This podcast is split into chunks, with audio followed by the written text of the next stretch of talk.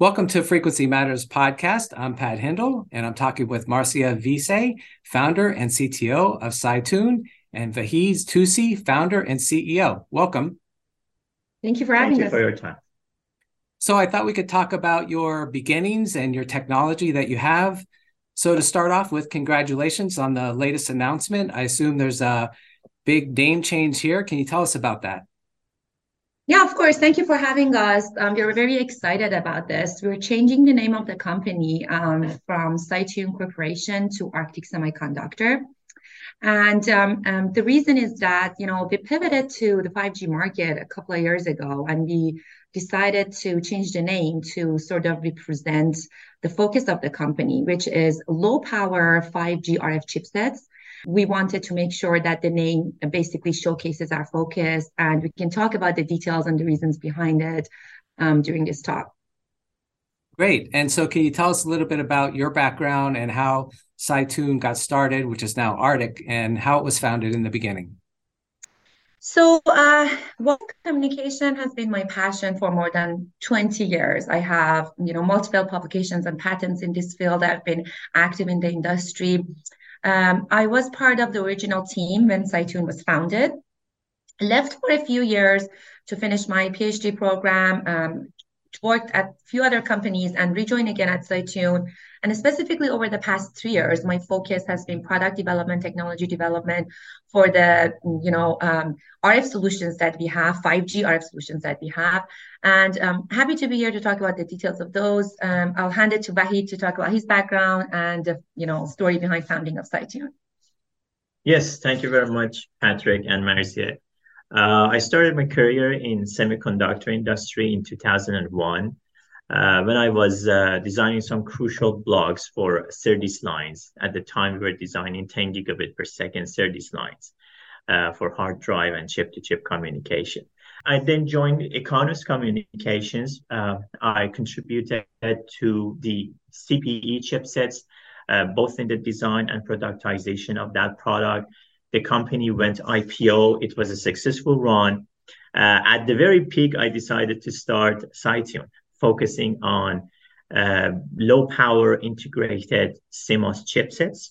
Through the last years, uh, we designed, developed, commercialized multiple products for broadcast industry. Uh, tier one customers like Sharp TV and Sumitomo used our chipsets in volume production. Uh, we raised multiple rounds of fundings, uh, multiple rounds of NREs from uh, Intel, Samsung, uh, and Sigma Designs. Um, we saw a big opportunity, uh, and uh, basically we started with 5G products recently that we will talk about it very soon. Okay, so why the name change? What's the significance of the new name? So we really wanted the name of the company to showcase the focus. And our focus has been low power RF solutions um, for 5G market. And lower power consumption generally leads to less heat and coldness. Hence, Arctic is very cold. And we, we, we think that this is a perfect you know, name for um, what we're doing right now. You know, if if you want to talk about it, somewhere between five to nine percent of the world electricity supply is actually consumed by telecommunication and IT industry, and somewhere between twenty to forty percent of the network operators' opex actually goes to energy consumption.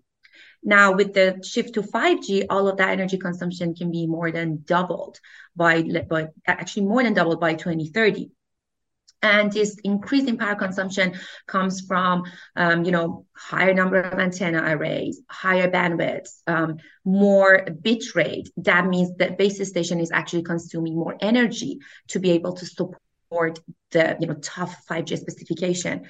And on top of that, there will be 10 times more 5G base station than 4G base station in order to be able to cover everyone. So that leads to essentially more energy consumption and higher electricity usage.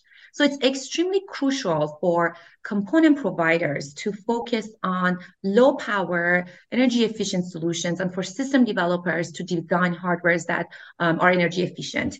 And that has been our focus. We really want to enable you know, this industry to be able to deploy 5G at scale and build infrastructure necessary to be able to support the traffic demand and the high volume of, you know, both traffic and, and, and number of users. So, what have been the biggest challenges you've had to overcome in establishing the business?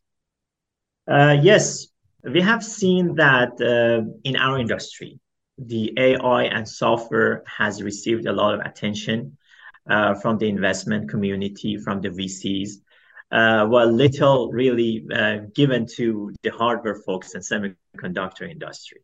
Uh, that we see a shift though. We see a shift in the last one, two, three years, maybe, uh, that um, it has been it has become obvious and vivid to the industry and the communities that connectivity is important. Uh, investing in infrastructure and uh, hardware and semiconductor are crucial. And uh, therefore, uh, with that shift, we saw a big opportunity there. we have more than 40 patents specifically answering the problems of this industry and we leveraged on our technology and we came up with uh, uh, products that very well fit uh, into the picture of 5G, this new world of 5G. Yeah, the software has to run on something, so there's got to be a lot of hardware to go with it. So, uh, what distinguishes your products in the market compared to the competition?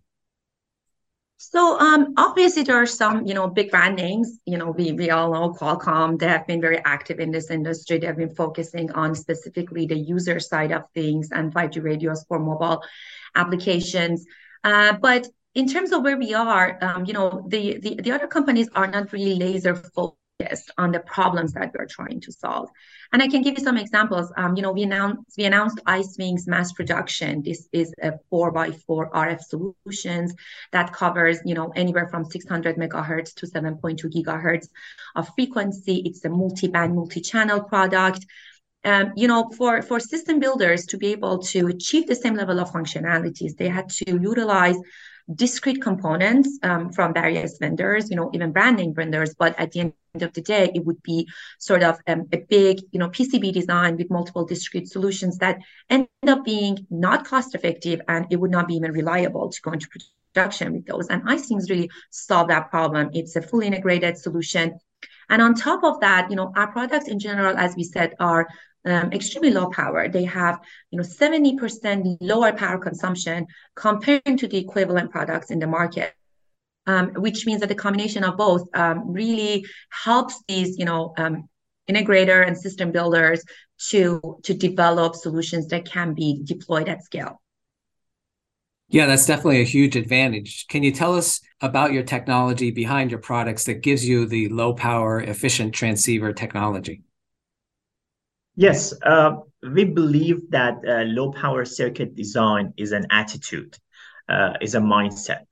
So the architecture, the methodology, the circuits that we use and we design, they all lend themselves into a low power um, chip in general. Uh, on top of that, we do have uh, we have developed and patented a technology that we call hardware intelligent circuits, uh, in, which we do design the circuits low power. Uh, we try our best on that. Uh, we are very, we have a lot of expertise for that right now in CMOS design. Uh, but then if there is any limitation, uh, we go back and correct that with our digital algorithms, with digital signal processing algorithms. That again, we do have that discipline in the company. It has, uh, it ha- we have multiple patents on that as well. And your products cover the 5G and broadcast markets. You know, what specific applications are you serving within these sectors? right now we are addressing we're mainly focusing actually on 5g infrastructure and even the you know user side cpe sector as well you know these products um, they address a wide range of applications. Um, as you said you know anywhere from user side CP, all the way to small cell private network again to massive mimo and macro base station. And and there is a reason behind it. There are actually multiple reasons behind it. One is that um, you know these are up converters and down converters and the general functionality of them is to take the signal from baseband to RF and then RF to baseband. So this functionality doesn't really change from one, one application application to another. You know, you have to have the same, um, per, you know, functionality in um, a CPE box and in a small cell box in a private network, or you, you same same functionality in a macro based station. So um, that's one of the reasons that we can address, you know, this wide range of applications. And the other one is that um, you know, we define and develop these products to be extremely versatile and, and they cover, you know, a wide range of frequencies as we said, from 600 megahertz to 7.2 gig. Any 5G band, 4G band, we um, that that you know there exists in the world, we're, we're covering with these products. So um, OEMs and ODMs can they take this, these chipsets, uh, develop solutions that with minor changes uh, can be used globally across the world with different um, in, within any of these you know sectors that we discussed. Um, so and then and then on top of that, you know, we have ice wings and snow wings. Ice wings has the um, defined in a way that it has analog interface with the baseband modem and Snowwings has digital interface with the modem. So depending on um, the modem of choice, Icewings or Snowwings can be utilized and that again helps to address a really wide range of application and usages. Yeah, I do love the names of your products, uh, Ice Wings and Snowwings. How did you come up with those names and what are the main features of these products? I know you touched a little bit that one's analog and one's digital. Yeah, definitely. So on the name, we had a big brainstorming session within the company. We wanted to make sure that the name of the product sort of represents the fact that these are wireless chips. So ice wings and snow wings are storybook dragons, so they fly. And on top of that, they're extremely cold. Um, they walk on ice and snow. So the combination of coldness, and they live actually in Arctic. So that that the, the coldness, the strength, um, the fact that they fly combined together really uh, showcase what we wanted to say about these products. And in terms of feature sets, yes, Icewings has analog interface with the baseband modem. Snowwings has digital. Snowwings includes more of the digital functionalities related to the baseband. Um, is a fully ZIF technology. Um, it includes programmable baseband filters, um, LNAs, all in one chipset. So um, they have completely different um, architecture internally, but at the end of the day, um, in terms of system level, they address the same. You know, they have the same position in the in the chain and address the same function. Yeah, it all comes together. I get it now. Arctic and ice wings and snow wings. So that, that's uh, very good the way you tied it all together with the company name. And so, can you tell us anything about special collaborations that you have in process? You know, who you're working with and what kind of uh, in solutions you're bringing to the market. Yes, uh, we believe in open radio ecosystem.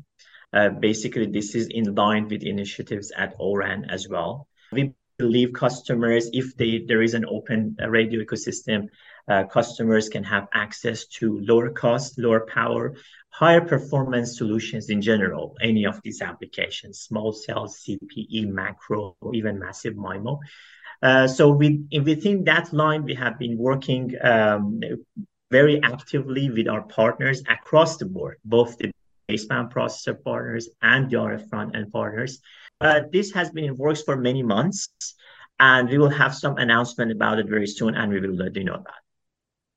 Great. And so, can you tell us anything about future products or enhancements that you're working on or have in the works? Yeah, definitely. Um, you know, the the systems that our chips are um, currently um, utilized in are extremely cutting edge. These are solutions that currently they're they're not equivalent they don't there's no equivalent in terms of performance in terms of cost point in terms of power consumption in the market. So we are very focused on making sure that these products get to the market in time. 2023 is the year that um, we will see you know some really um, you know larger scale deployments both in terms of small cell in terms of private networks so we are very excited about that um, in terms of our roadmap what we are um, really, you know, our strategy is to make sure that we keep the same position, but make sure that we enable these partners um, in in a way that they can, you know, they can develop even lower cost and um, better performance products. So it will be chipsets that have similar functionality, but they are they have lower power consumption. They have, um, you know, support higher bit rates, support um, better performance. So that will be our method and method to enable this market in terms terms of deployment. And at the end of the day, with the infrastructure being set up, um, you know, the benefits that 5G has will be even more available to the end customers and the end users. yes, in general, we wanted to emphasize that uh, we have the right technology at the right time. We are answering a big problem in the market, which is the low power cost and integration. For a lot of customers, we are enabling an open radio ecosystem, which is important to both our customers and partners. And uh, more importantly, we see a lot of movement in the market. We are in the very front line of this market, and we see a lot of rush to uh, enable the infrastructure in 5G. And uh, we think um, that is developing very well right now. One more thing I wanted to add was, you know, to us, RF is the heart of the system. Really, the performance relies on that. It's the gateway for the signal to pass through. And even though it might have been considered commodity before, the reality is that with 5G, without high performance solutions, there's no way to be able to leap the benefits of this, you know, advanced high-end technology. And and um, we wanted to sort of emphasize the importance of it um, within the next few years at least to to to enable this um, this deployment um, at scale. Great. Well, thank you so much for talking with me today about Arctic Semiconductor and your technology. I know everything's evolving quickly, so we look forward to maybe um, catching up with you in the future because I know things will change. To our audience, you can find more podcasts at podcast.microwavejournal.com. Thanks for listening.